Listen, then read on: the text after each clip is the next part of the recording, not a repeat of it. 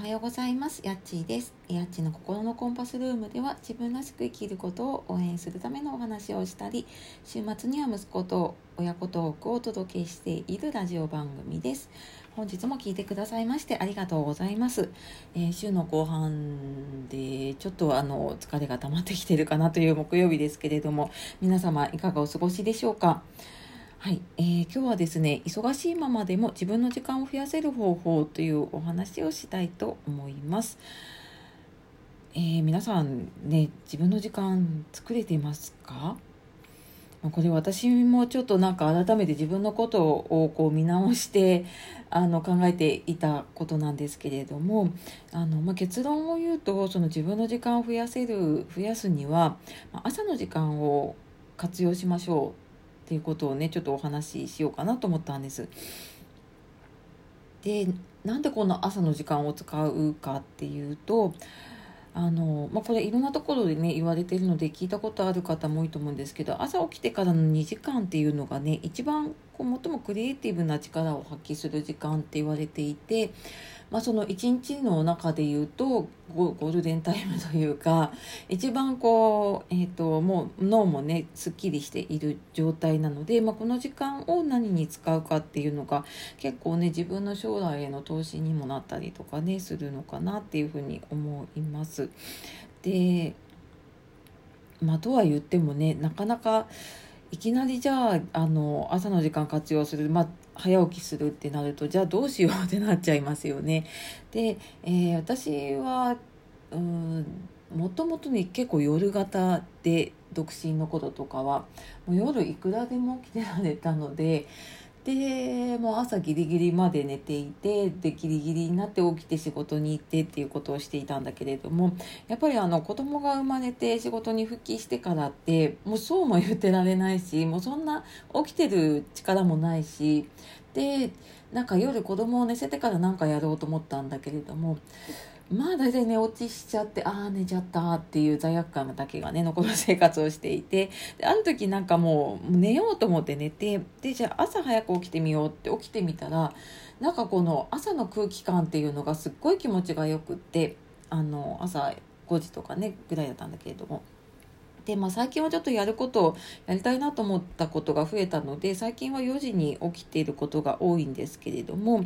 なんかその早起きってただまああのそれぞれの、ね、方のライフスタイル、まあ、自分のライフスタイルもそうだし、えー、とご家族いたりするとねあのパートナーだったりとかお子さんだったりとかのライフスタイルっていうのもあるので、まあ、そこに合わせるっていうのとあと自分が朝方なのか夜型なのかとかねあと今クロノタイプとかで、えー、といろいろどういうタイプがあって生活が合ってるかっていうのもあると思うので、まあ、そういう自分のタイプとかねライフスタイルに合わせるっていうのがもちろん大前提ではあるんですけれども、まあ、あの無理がなくね早起きができそうだなと思った時に結構なんか私もそうなんですけど寝る時間を削って早起きをしようとしちゃうんですよね。でなんかそうすると結局もう眠くて起きれないしもう起きるの辛いしもうやめたってなっちゃったりとかねしていて。でじゃあどうしようかなと思った時にまずもう次の日何時に起きるっていうのをあらかじめ決めちゃってでやっぱり睡眠時間削ると、まあ、その時はよくってもあの溜まっていくんですよね。睡眠の負債というか睡眠不足って溜まっていくとそれが積もり積もった時にやっぱり体調悪くなったりとか、えー何かねちょっと支障が出てきたりとかするので。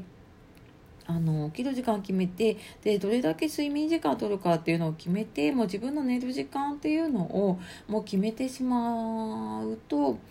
もうなんかこの時間に寝ようって思うと、まあ、そこから多分ねあのママさんだと逆算してじゃあこの時間にご飯を食べてこの時間に子供を寝せてとかってあると思うんですね。でなんかそういうふうにやっていくともうあのそこに合わせて生活していけばいいのであのそそんなになんかこう起きるのにパワーもいらないかな。睡眠もしっかりとれていれば朝そこまで眠いっていうこともないのでね。であとまあ子供小さいうちやっぱりあの寝かしつけた後になんかこうやらなきゃいけなかったことが残っているとその寝かしつけ自体がすごいもうストレスになっちゃったりとかねあのすると思うんだけれどももうそういうのもなんだろうなもう朝の時間にその朝活というかやることの時間を先取りしちゃってるので夜にじゃあこれやらなきゃっていうのが残ってない状態になっていて、まあ、残残っていて次の日の朝でよければ、まあ、次の日の朝の時間にやろうって思っちゃえば、うん、あのなんだろうなそのずっと気になってる時間っていうのがないのですごく昼間の時間とかねすっきりして過ごせることが多いかなっていうふうに思います。なので、なんかその自分のねライフスタイルとか自分のタイプに合わせてでまあその起きる時間に合わせて自分の寝る時間をあの決めるっていうのがねあのすごい大事かなっていうふうに思います。でただねこれあのちょっと気をつけないといきなりちょっと早い時間に起きるとやっぱり眠くなるのが早いっていうのもあるしあと仕事してるとね仕事しててもまあ家にいてもそうかな。あの眠くなるんですよね。午後のこの お昼を食べた後ぐらいが一番もうなんかねもう眠くて眠くてっていうのが最初のうちは結構辛かったですねでも夕方ぐらいになるともう結構眠気に襲われたりとかしていて慣れるまでやっぱりあの生活パターン変えるってね大変だったりするので、まあ、徐々に本当になんかあの、まあ、30分でもねちょっと早く起きようとかってやってみるとあの徐々にね体が慣れていくのかなっていうふうに思います。でなんか本当に朝ってすごく静かだし、まあ、何の誘惑もねないので、うん、あのすごく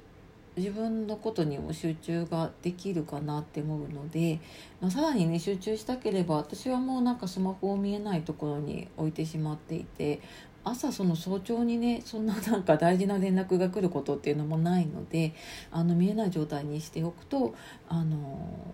さらに集中して朝の時間がね使えるかなっていうふうに思っています。はい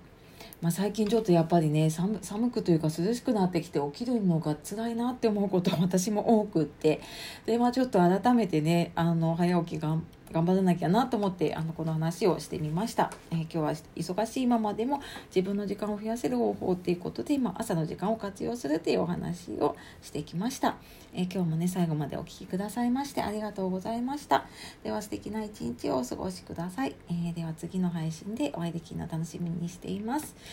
さようなら。またね